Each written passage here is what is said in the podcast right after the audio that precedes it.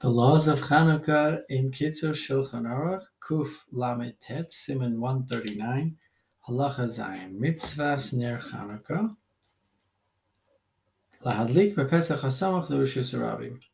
Where to light your menorah is in the entrance to your house, which is next to the street. And the reason is Mishum Persumanisa, because this will put on display the commemoration of the miracle to the public who's walking along in the street. And the footnote adds, if there's a yard in front of your house, in other words, your house doesn't open directly onto the street, you have some kind of a yard or an open space.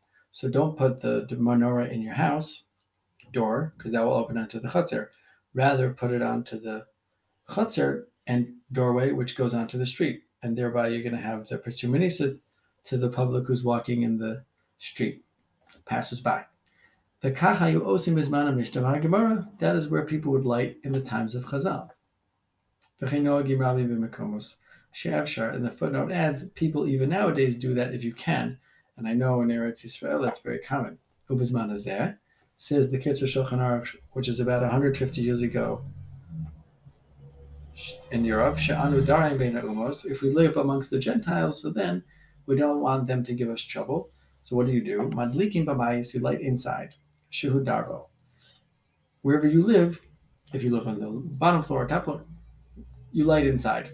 If you have a window that faces out to the street, so light your menorah over there. If you do not have a window, that faces out to the street, so then you light the menorah by the doorway. And the footnote adds, Kadesh mitzvos. So then when you pass through the doorway, you're going to be surrounded by the mitzvah of the mezuzah on your right and the menorah on your left.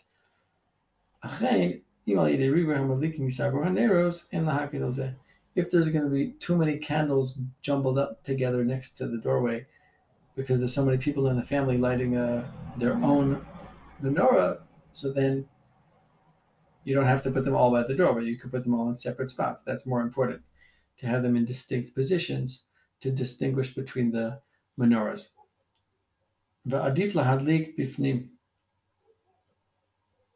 Preferably one should light inside. It sounds like regarding the doorway, instead of being outside, the doorway would be inside.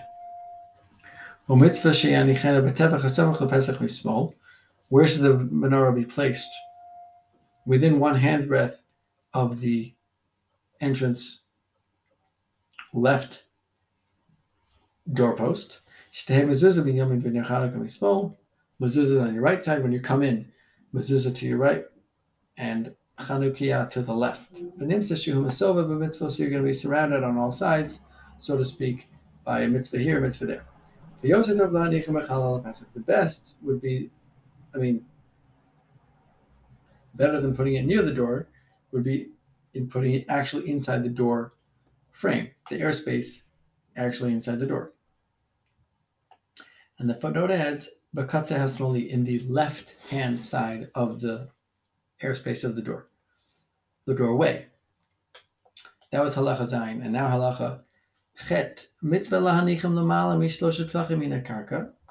One should put the candles for the Hanukkah candles at what height it should be more than three tefachim off the ground. In other words, it shouldn't be on the ground or too close to the ground. It should be at least three tefachim above the ground. Again, a tefach is about eight or ten centimeters. Different opinions. So that'll be 24 or 30 centimeters from the ground. And one should preferably put it lower than 10 tefachim.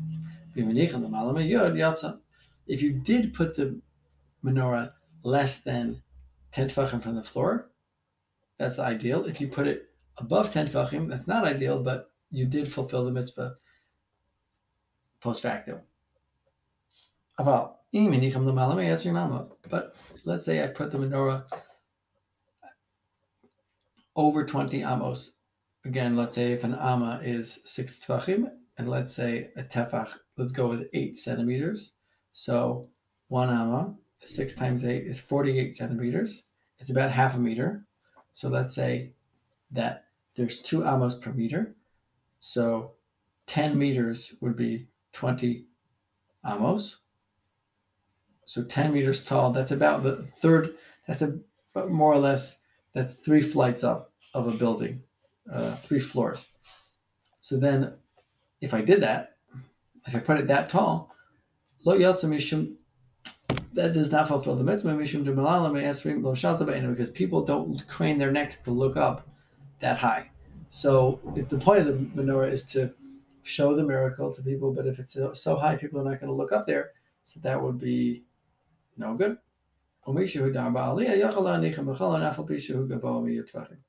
Let's say I live in a upper story. I don't live on the street level. I live one or two flights up or more. So then it's okay to put the menorah more, taller than 10 tfachim.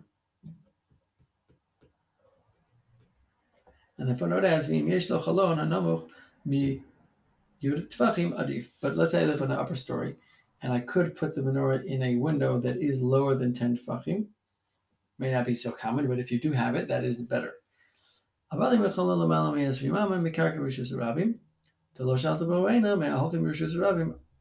Let's say your window is taller than 20 amos, again 10 meters, from the street level, so then people are not going to crane their necks to look up that high, the passers-by in the street.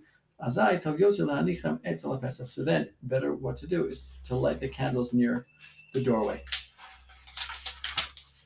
That was halacha test. Now halacha test. Number nine, haneros beshura achas b'shave. All the candles in a row should be a straight and even. Lo echad gavoa ve'echad namuch. It shouldn't be one is high, one is low. And the Chayei is of this opinion. The Chofetz Chaim does not cite this halacha, but that you commonly see. Every menorah that you see probably is going to have this requirement. That is the Chayei Adam's opinion. And even though the, the Mishnah Berurah doesn't bring it, but the point is the candle should be level in a straight line, not one up, one down. There should be some space, gap between neighboring candles. Because if you have two candles that are too close together, so that's no good because that will be like a torch and not like individual flames that you want. Have sick, and there if you have if you're using wax candles instead of oil, then you have another reason that you need to put a gap and a space between the candles is because you don't want the candles to get too hot from each other. So then the candles need to get so super hot and melt, and the candles are going to get ruined. Another point, very uh, common uh, pitfall, if a person puts their wax candles too close together, I would add, is that, and it could be included, this may be included in what he means, is that the candles that are wax, if they're lit close together, they're going, it could well be that they get so hot because there's an aggregate group of flames together. So it's so, so hot. So they're going to melt before the half, the requisite half hour has elapsed. And therefore, a person is not really fulfilling every minute of the mitzvah. He wants to have the menorah light for at least half an hour, but if it's so hot and the candles melt in let's say 25 minutes or 20 minutes, so then that's not really that's not really what you want. You want it to last. So therefore, spacing the candles, especially if they're wax, is important even more. Then the footnote adds how minimally the neighboring candles should be one finger's breadth apart from each other. Let's say a person filled up a dish with oil and he put wicks sticking out all around, like a, sort of like a clock. If he puts a cover over it so that each wick and flame looks like its own individual flame, so that's okay. If you do not cover it with a kli, covering it on top, so then it, it's more of a torch or like a bonfire, it's not considered individual flames because they're not distinct.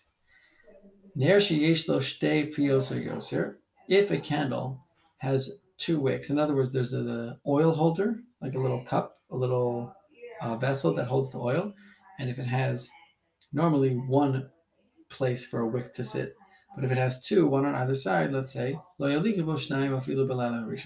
one should not light both ends, in other words, both wicks for that single candle holder, mishum deleka hecker, because there's no way to distinguish kamaneros maliki.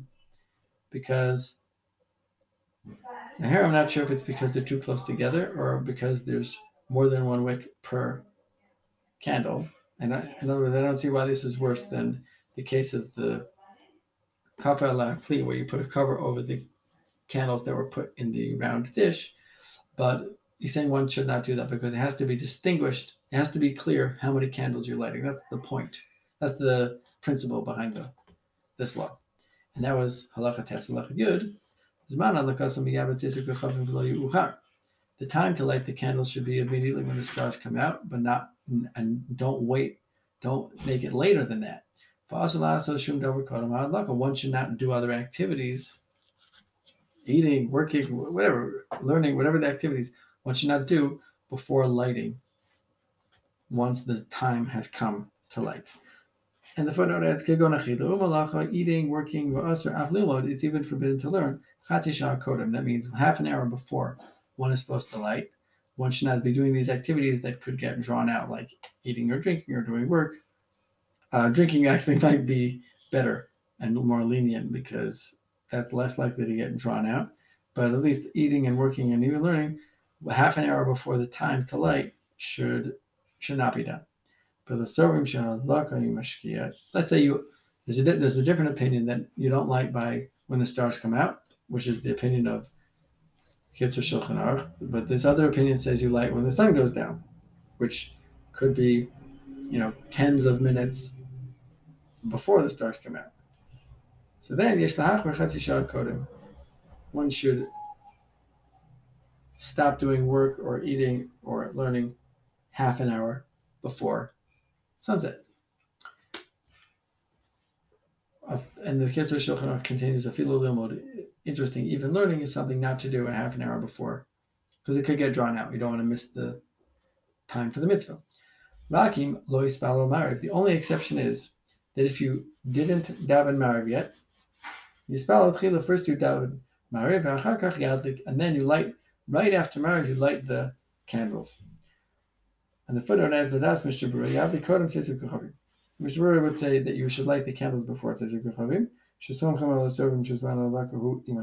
Because we're we are relying on the opinion that says the real the time to light is by when the sun goes down, and then when the stars come out, then that's the time to daven mariv. Now, what if you didn't light by sunset? And now, once Tzezik Kochavim comes, you have, you still didn't light. Let's say if Shkia passed and you didn't light, so light now. If you didn't, and Tzezik Kochavim, the stars came out, so then you have a choice to either daven or to light the candles. What should you do? Then you should daven first, and afterwards, uh, after mariv, you should light the candles. Now, what about if you have the custom and the practice to daven mariv before the stars come out, which some people do? So then yispalalu, then you should daven in your early mariv. And then when the stars come out, then you should light.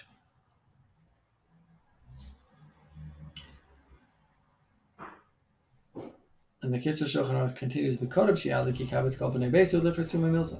Before you light the candles, get your family together. Don't just light it by yourself. If there's people in other rooms or people who are not congregated, you should get everyone together and then light in order that it could be Pirsum Hanes, publicizing the miracle. That's the whole point here.